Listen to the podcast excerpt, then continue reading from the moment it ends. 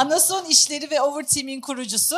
Ee, sevgili Metin Solmaz anlatacak bize rakı felsefesini. Ama bizim ona ayrıca bir teşekkür borcumuz da var Anason e, Muhabbetleri ekibi olarak. E, bu proje daha ham haldeyken bizim aklımızda bir sürü fikir uçuşuyordu. E, Tamam, yaklaşık yok. bizde 4-5 tane toplantı yaptı. Üstelik de Bodrum'da yaşıyor. Perşembe sabahları onda bağlanarak Bodrum'da yaşayan bir insan olarak bence bayağı zor. Ee, ve biz böyle 4-5 güne sığacak kadar konu çıkardık hep beraber. Sonra elemesi bize düştü ama e, onsuz bu muhabbet asla olmazdı diyerek sözü e, sana devrediyorum. E, Valla sabahtan beri çok güzel konuşmalar oldu. Umarım e, ben de e, durumu kurtaracak kadar en azından beceririm. Şimdi e, ahkam kesmeye başlamadan önce elimizdeki malzemenin e, ayrıcalıklı olduğuna bir e, hepinizin bildiği şeyleri tekrar ederek başlamak istiyorum. Bir kere rakı diğer içkilerden farklı olarak masada bulunan diğer şeyleri kumanda eder yiyecekleri. Yani o sofrada o vardır. Öyle şaraptaki gibi bu etle hangi şarap alınır onu seçeyim falan filan olmaz. Önce rakı konur sonra ona göre yiyecekler konur. Ee, Murat Meriç'ten rol çalmak istemiyorum ama rakının yani benim bildiğim içkiler arasında bir tek rakının bu kadar detaylı e, bir müziği var. E, Murat 213 tane şarkı koydu e, yeni kitabına ve sonra biz eski arkadaşımdır tabii ki Çilingir arkadaşımdır da her rakı sofrasında bir 15 şarkı daha ekliyor kafasında. Keşke şunu da koysaydım, keşke şunu da koysaydım diye. Hani bugün yazsa bir 400 tane koyası var. Tabii ki biradan, viskiden bahseden çok fazla şarkı var. Şaraptan bahseden çok fazla şarkı var. Ama rakı şarkılarının özelliği rakıdan bahsetmeleri değil. Ee, bu kitaptaki şarkıların çoğu da zaten rakıdan bahsetmiyor. Bazı şarkılar rakı şarkılarıdır. Ee, Anason'un kendisi dinlediğimiz üzere zaten büyülü bir şey. İşte suyu dökünce çok güzel beyazlıyor. O kadarı bile bir animasyonla başlıyor yani mevzunun kendisi e, içmeye ve ortam da çok renkli üstelik. Ee, benim bildiğim kadarıyla yine yanında su içilen tek içki. Yani suyu hep e, bütün alkollü içkilerle önerirler. Ama doğrudan yanında içilen ben bir Meksika'da e, şeyi gördüm. Tekilayı su içmiyorlardı ama bir, bir çeşit meyve suyu gibi bir şey içiyorlardı. Bu arada bir tek bizde böyle sağlarını sollarını yalayarak tekila içiyor insanlar sanırım. Limonları ısırarak filan. Meksika'da bayağı yudum yudum e, efendi gibi içiyorlar yani. Ben de orada öğrendim öyle içmeyi şaşırdım da hatta. E, son olarak rakının kahramanları var. Yani e, şarabın ustaları var, bilenleri var. Biranın keza öyle. Ama rakıda hakikaten rakının kahramanları var. İşte birini Erdir çok güzel anlattı Vefa abimiz. Bir 15 sene kadar beraber çalıştığımız e, abimiz. Aydın abi, Aydın Boysan. Başka böyle isimler de sayabiliriz ama sadece bunlar da değil. Mahalle meyhanelerinin kendi kahramanları da vardır. Yani oradan yürüyüp giden e, ve bu bildiğim kadarıyla yine rakıya münhasır bir durum. Dedikten sonra bu üstteki kırmızıya basıyordum galiba. Başa döndüm. Şimdi bu eşitleme mevzuna gelince e, okunabiliyor sanırım büyük yazdım. Bu orada dediği Haldun Taner'in e, çiçek pasajı tahmin edebilirsiniz ki uzunca da başında bahsediyor. Burada insanın küçülmesi e, mevzunu çok sevdim. İnsanların eşitlemesine daha çok lafları var edebiyat ustalarının başkalarının ama rakıda hakikaten masasındakileri böyle bir bir, bir, bir çeşit küçültme, sıradanlaştırma böyle hani ben e, ilk canım çok sıkıldığında astronomi kitabı okumuştum ve çok iyi gelmişti. Belki başka yapan da vardır. Hani insan ne kadar küçük olduğunu anlattık anladıkça daha iyi hissediyor kendisini. Burada da rakıya öyle bir e, şey e, biçiyor Haldun Taner ve birçok insan. E, bir de tabii e, sanırım Rahmi Koç'la inşaatta çalışan bir işçinin e, müşterek alkollü içkisi bir tek rakı olabilir. İkisi de aynı rakıyı e, içiyorlar. Bunun viskide mümkün değil böyle olması. Şarapta asla mümkün değil. Diğer içkilerde de birada vesairede de mümkün değil. Fakat söz rakıya geldiğinde hakikaten tabii bu arada rakı diye daha önce defalarca diğer konukların söylediği o e, etil alkole anason parfümü sıkılmış e, mürekkepten bahsetmiyorum. Yani evde ya da fabrikada fark etmez ama hakikaten e, Fügen Hanım'ın uzun uzun anlattığı gibi yapılmış versiyonunu e, rakı olarak kabul ederek bunu söylüyorum. Şimdi rakının bu eşitleme, fanileri eşitleme Feridun e, Feridun Nadir'in söylediği gibi bu mevzuyu yapabilmesinin ana nedeni bence zahmetli olması ve yavaş olması. Yani bir birayı içmek için sadece biraya ihtiyacınız vardır bu hayatta. Ee, keza şarabı içmek için de aslında sadece şaraba ihtiyacınız vardır. Ama rakıda yanına su bulacaksınız, içine buz bulacaksınız koyuyorsanız. Ve bunlar soğuk olacak, yanına mezesi olacak, e, muhabbet olacak.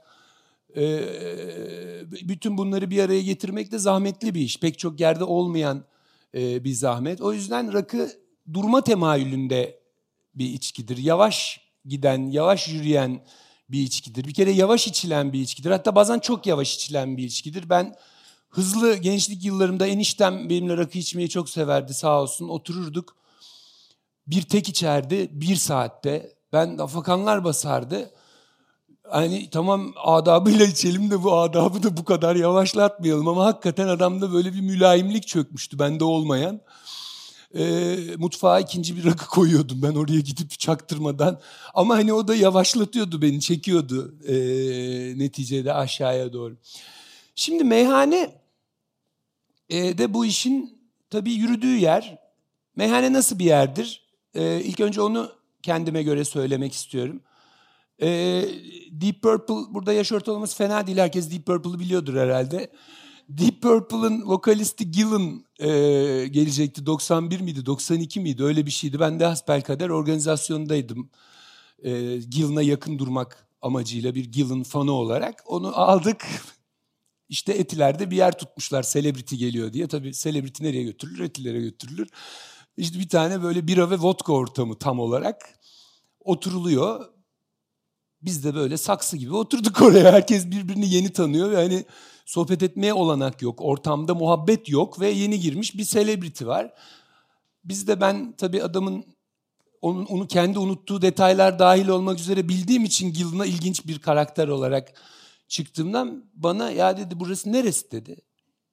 Bağır dedim ben de. Sen buraya mı geliyorsun dedi normalde dedi. Yo dedim ilk defa geliyorum hayatımda. Allah aşkına yarın dedi. Tabii Allah aşkına demedi ben. Bak koçum diye devam. Yarın dedi senin dedi takıldığın yer her neresiyse oraya gidelim dedi. Başım gözüm üstü dedim ama ekipte tabii bir panik panik oluştu. Eyüp, Eyüp İbladı asıl organizatör. Eyüp böyle herkese gidiyor eyvah Metin mekan seçecek diye. Çünkü ne seçeceğim belli. ben de Ankara'dayım o zaman. Az İstanbul mekanı biliyorum. Girdim Beyoğlu'nun ara sokaklarına. Inspection yapıyorum böyle durumun şanına uygun bir yer bulmam lazım. Hem Gillen sevecek hem ben seveceğim. Hem buldum. Müzik kafeydi hatta adı galiba. Yani meyhane adı geçmiyor. O zamanlarda zaten meyhane adı pek geçmezdi. Şimdi birazdan ondan da bahsedeceğim. 91-92. Bir yer buldum. Hakikaten yerlerinde talaş var. Transistörlü radyodan müzik çalıyor. Az meze çeşidi var ve taze. Tavanı basık bir öyle bir kötülüğü var ama olur burası. Yani bir kere hakikaten acayip bir mekan. Anlattım böyle böyle bir selebriti geliyor filan. O hemen Kazım bu yerleri bir temizle filan diye Dedim dur ne yapıyorsun sen hiç elleme hatta müdavimleri de elleme. Yani sen bize böyle bir masa yap uzunca şu kadar kişilik geri kalan olduğu gibi dursun olay bu filan. Hakikaten e, Eyüp'ün bütün tedirginlikleri boşa çıktı. E, oturduktan birkaç saat sonra Gil'in masanın bir ucundan masanın altına giriyordu. Oradan herkese kafasını çıkarıp rakısından çal öbür ucuna kadar böyle gitti ve e, velhasıl oradan ben onun kucağında çıktım yani. yani tabii benim için de bir success story. Çocukluğumdan beri çok sevdiğim adam kucakladı ve Gillen biraz değişik bir haldeydi zaten yani. Ona henüz e, rakı adabını anlatan yaşa gelmediğim için Serkan Altın İğne'nin söylediği ben de uyarmadım. Onun kafası bir milyondu. E, meyhane şöyleydi o vakitler. Ya bir kere meyhane biliyorsunuz mey şarap demek. E, meyhanede şarap içilen yer demekti. Sonra zamanla içinde içki içilen yere dönüştü bu. Sonra rakı hepten mevzuyu ele aldı ve içinde rakı içilen ya da rakı yoğun mekanlara meyhane denir oldu. Ee, böyle bir el kondu. her ne kadar hala şarap demek olsa da kimse meyhane deyince e, şarap hatırlamıyor tabii ki. Bu meyhane lafı muhtemelen e, bu azınlıkların mevzudan çekilmesi ve yeni gelenlerin tam kültüre hakim olmaması ya da başka bir sürü sebeple e, biraz gözden düşmüştü 90'lara gelindiğinde. Kimse meyhane demek istemiyordu. E, hatta şöyle bir şey yaşadık biz. Tanmorgül ve Ulus Atayurt'un bir kitabını yayınladık. İstanbul Meyhaneleri ve Balık Lokantaları diye. O kitabın aslında adı İstanbul Meyhaneleriydi. Ama Tan geldi abi dedi kitabın adını böyle koyamayız. Niye dedim? E kimse meyhane demiyor kendine dedi. E biz onlara diyelim olur mu hakaret kabul ediyorlar dedi. Şimdi onların e, yani orada 100 sanırım meyhane vardı 70 tanesi falan karşı çıkmıştı.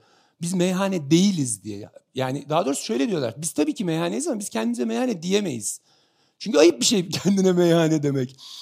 Şimdi o zaman da ben yine rakı iletişimiyle e, yoğun olarak uğraşıyordum tabii ki. Me, meyde de çok hani bu, bu bir sürü insanın derdi oldu. Bu meyhane kelimesine itibarı nasıl gelecek diye. Sonra zamanla bizim ne kadar katkımız oldu bilmiyorum ama zamanla hakikaten bütün bu işler değişti.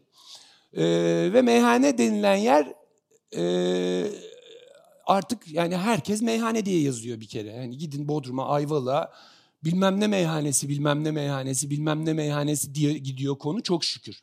Şimdi bu bir meyhaneyle ilgili söyleyeceğim. İkinci söyleyeceğim şey de bence çok önemli. Bir şey daha değişti meyhanede. Bu nerede o eski meyhaneler edebiyatı vardır. Bu nostalji bence çok çirkin bir Nostalji zaten çok vasat bir şey. Yani nostalji kötü bir şey. Çünkü nostalji aslında geçmişi anlatmıyor. Nostalji hatırlayabildiği geçmişi anlatıyor. Yani bir, bir hani Seasons in the Sun şarkısını dinliyorsanız 60 yaşında birisi vay nostalji ha der gelir. Ama Bach dinliyorsanız aa nostalji ha demez kimse. Halbuki Bach 1700 yılında hani konu eskisi ise nostaljinin kralı o kendi hatırladığı geçmişe nostalji demeye bayıldığı için ve kendi hatırladığı geçmişi de yalan yanlış hatırladığı için. Yani nedir geçmiş dediğiniz okul yıllarını öve öve bitirme. Şimdi ben de öğrencilik yaptım. Bu okul yıllarında övecek hiçbir şey yoktu.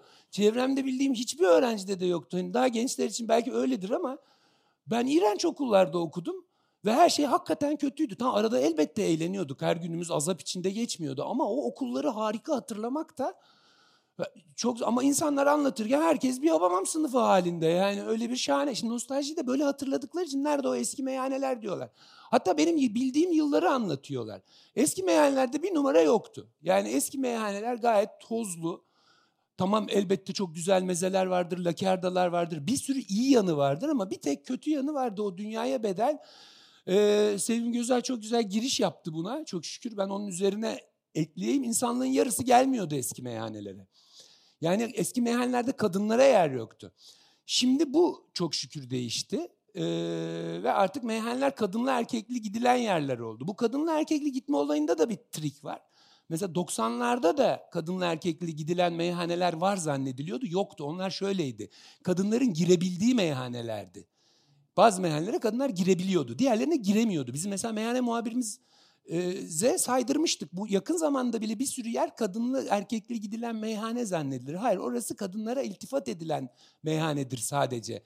Orada sayın içerideki kadın sayısını dört tanedir. Yüz tane erkeğe mukabil.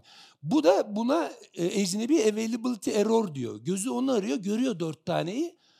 Burası kadınlı erkekli zannediyor. Neyse, ee, şimdi ama ha bir ara geçiş oldu. Şöyle bir geçiş oldu. İşte yok şey e, nedir onun adı? E, kadın rakısı, kadın şöyledir, rakı gibidir, bilmem zart gibidir, zurt gibidir diye böyle kadınların da hiç haz ettiğini görmediğim en azından benim kadın arkadaşlarımın bir saçma bir güzelleme fazı yapıldı. O güzelleme fazında bir takım kadınlar muhtemelen ipi ele aldılar, bir durun hele dediler. Ve çok acayip bir hale geldi rakı. Yeni bir söyleyiş geliştirdiler. Mesela mekanların tipi değişti. Eskiden hepsinde duvarda müdavim, üstte şey, balık ağı, bir on tane Atatürk resmi. İşte oldu şey meyhane. Şimdi kafa yoruyorlar. Hani bir sürü iç mimar bununla uğraşıyor, boğuşuyor. Çok acayip mekanlar çıkarıyorlar ortaya ve bu da yeni e, olan bir şey ve çok şükür e, bu da böyle bir şey. E, Ay yanlış yere gösterdim ama oldu. Şimdi biraz yana geçip biz bütün bunları bu hep çoğunuz biliyorsunuzdur. Baudelaire'in Paris sıkıntısından e, işte sarhoş olma saatidir. Zamanın inim inim inleten köleleri olmamak için sarhoş olun. Şarapla, şiirle ya da erdemle nasıl istersiniz diye. Ben çok sevdiğim için bunu koy. Baudelaire'in tarif ettiği sarhoş olma halinin hepimizde biraz olması gerekiyor. Bunun için rakı içmek şart değil. Ama yani bu bilgi haz dengesinin haz kısmında duran edebiyattı, sinemaydı, şiirdi vesaireydi kısmı da bu işe görüyor. Ve rakı da bunun yardımcı enstrümanlarından birisi. Bu böyle olduğu zaman düzgün. Ama şöyle olduğu zaman e, çok düzgün değil. Şimdi bu, bu adam, ben de bu bir kitabı tararken adamdan haberdar oldum. Mahmut Kemal İnal. E, Orhan Veli öldüğünde bu şair Orhan Veli ölünce onun öldüğünü yaşadığını fark etmiş. Çünkü hani ilginç bir ölüm, e, genç yaşta ölüm. Bütün gazeteler vesaire yazınca biraz da haset etmiş. Şairliği de şey yapılıyor diye, övülüyor diye. Ve o hasetle uzun bir şiir yazmış Orhan Veli'ye. Hakikaten çok saçma bir şiir yani. Akif abi buralardaysa kızar bana şimdi şiir konuşuyor. ee, saçma sapan bir şiir yazmış ama haklı olduğu bir yer var. Orhan Veli hakikaten içkiden öldü. Yani bunun e, yani Orhan Veli'yi çok severim ben ama gencecik yaşında içkiyi doğru düzgün içmediği için öldü. Demin dediğim haz kısmından dolayı değil daha melankoli, nostalji, depresyon ne diyorsanız o kısmına yakın içtiği için öldü ve bu hoş bir şey değil tabii ki. Hani böyle rakıyı göklere çıkarırken temkinli olmakta da fayda var diye bu slaydı koydum. Biraz da şundan bahsedeceğim. Şimdi rakı da bence yine zararlı ve kötü olan şeylerden bir tanesi hırsızlık meselesi. Hırsızlık dediğim bu değil. Bu çatalın adı Arsen Lupin çatalı. Biz koyduk adını. Arsen Lupin kibar bir hırsızdır ya. Onun için bu da yani gidip oradan çalıyor. Ben burada hırsızlık dediğim felekten gece çalma mevzu. Yani dışarı çıkıp bir gece içerisinde her şeyi birden yapmaya çalışmak. Yani eğlenmek, ağlamak, zıplamak, hoplamak, sapıtmak, cool olmak filan gibi bir şeyi bir geceye sığdırmak olacak iş değil. Hani bunun bunun böyle olmasının bir sebebi de mahalle meyhanelerinin azalmış olması memlekette. Mahalle meyhaneleri çok güzel yerlerdir. Maalesef meyhane mahalleleri var şimdi. Yan yana yığıyorlar bir örnek meyhaneleri. Mezelerini de aynı adam yapıyor zaten. Ne meyhanesinin bir özelliği oluyor ne müdaviminin bir şeyi oluyor. Ve o hırsızlar da oraya gidiyorlar hep felekten gece çalmaya. Ama mahalle meyhanesinde kendi regülasyonu vardır. Orada zaten bir şey çalınmaz. Orada oturulur içilir. Bunun güzel örnekleri için burada da var bir sürü yer. Ama e, ben bu konuda bir Yunanistan e, Atinalı arkadaşlarımıza selam söyleyelim. Yunanistan'ın 10-0 önde olduğunu düşünüyorum. Orada her köşede bir mahalle meyhanesi vardır. Hepsi harikuladedir. Dört tane meze vardır bazısında, bazısında beş tane. Bizdeki gibi 500 çeşit yiyecek bir şey yoktur ama hepsi çok lezzetlidir ve sahibi yapmıştır bizzat. Ve bu zaten hani Türkiye'de artık eksik olan şey de ki şimdi tekrar bu meyhanenin yeni haliyle birlikte olmaya başladı. Çok şükür aile işletmesinin güzelliği yani Türkiye'de hiç kimse yani herkes hemen bir bir ikinci dükkanı açma, bir üçüncü dükkanı açma, bir yirminci dükkanı açma, bir şey e, aksiyon halinde e, olma hali var. Oradan bir çekiyoruz. Erkek kadın mevzuunda ne kadar iyileşme olsa da hala sürüyor. Mesela evde rakı içen erkek işte Mahmut amca her gün iki tek atar denilen o Mahmut amcanın eşi orada hizmetle mükellef garson aslında. Kendisi rakı da içmez gider gelir yapar eve. Evet aynen. Bir de bunun daha komik versiyonu var. Piknik versiyonu. Piknik versiyonunda da kadın oturur bir sofrayı kurar bir güzel. Bütün yemekleri yapar, dolmaları çıkarır, bilmem ne yapar. Herif gelir şöyle bir mangal yerlemeye başlar. Onun üzerine koyduğu şeyleri de kadın hazırlamıştır. Böyle arada da terini sile sile rakısını içer, yanındakiyle sohbet eder. Ondan sonra bütün o işi yapmış insan edasıyla şeyleri de toplar. Abi çok güzel olmuş lokum bu falan filan diye gider. Hani bu, bu fenalık da bir de ee, çok azalıyor mu bilmiyorum da hani o yeni rakının yeni haliyle birlikte değişiyor. Garson barba müdavim arasındaki nezaket ilişkisine e, de hani şey yapacağım. Serkan Altuni'nin dalga geçtiği garsonların bir bölümü hakikaten bu konunun kahramanları ve hani pozitif manada kahramanları. Herkesin geçirdiği şeyi, e, sağlık durumunu vesairesini e, bilirler. Bir sürü şeyini takip ederler. Üç gün gitmeyince telefon ederler filan. Hani o zarafeti de e, buradaki son pozitif şey olarak koyayım. E, şu kısmı hızlı geçeyim çünkü vaktim kalmadı. Ee, biraz da sorular cevaplar olacak. Bu kombinasyon hesabı dediğimde rakı nasıl? Mesela demin Serkan dedi rakı yalnız içilmez dedi. Rakı pekala yalnız içilir. Ee, şöyle kitap okuyarak rakı içilir mi bilmiyorum. Ben de hakikaten hiç kitap okuyarak rakı içmedim. Çünkü rakı muhabbet içkisidir. Yalnız içerken de muhabbet içkisidir. İnsan kendiyle de muhabbet eder. Ve bunu tabii ki kitap okurken kendiyle muhabbet edemeyeceği için o zaman kitap anlamaz, kitabı anlamaz. Dolayısıyla kitap okurken rakı içilmez. Ama tek başına rakı içenler için meyhanelerde köşeler vardır. Tek tekçilerin takıldığı. Bizim Merih şimdi maalesef rahmetli oldu. Çok şahane bir meyhane vardı. Girişinde tek tekçi amcalar vardı. Dünyanın en zarif insanlarıydı. Ve onlar hep tek başlarına gelirlerdi. Yani orada hem kendiyle muhabbet halinde hem meyhaneyle, mekanla muhabbet halinde hem doyma halinde bütün unsurlar tamam. İki kişi rakı içildiğinde de ben hep şuna dikkat ederim. İki kişi çok iyi bir formattır bence uzun konuşmak için. Karşınızdakine katlanabiliyorsanız tabii. Hakikaten iyisiniz öbür türlü tabii ki işkence olur. Ee, sevgililer şey içtikleri zaman yani tabii bu tamamen gözlem. Bütünüyle yanılıyor da olabilirim. Sevgililer şarap içtikleri zaman lokantada böyle bir daha bir kös kös otururlar. ya da işte bira içtikleri zaman daha bir cep telefonlarıyla ilgilenirler. Televizyonu seyrederler filan. Kalabalık olunca muhabbet eder ama rakı içen bir çift e, vızır vızır konuşur yani. O gece boyunca konuşulur, muhabbet edilir. Yani böyle bir e, şeyi de var. Bir de şey diyeyim hani öyle çok da dörtten beşten fazla da bence olmasa kişisel görüş tabii ki. Öyle Gilina yaptığımız masa gibi. Çünkü orada aslında bir sürü üçer kişilik masalar kurmuş oluyorsunuz. Yani 20 kişinin rakı içmesi muhabbet açısından tek bir muhabbeti döndürmesi mümkün değil diye e, diyor ve bitiriyorum. Çok teşekkür ederim bana katlandığınız için.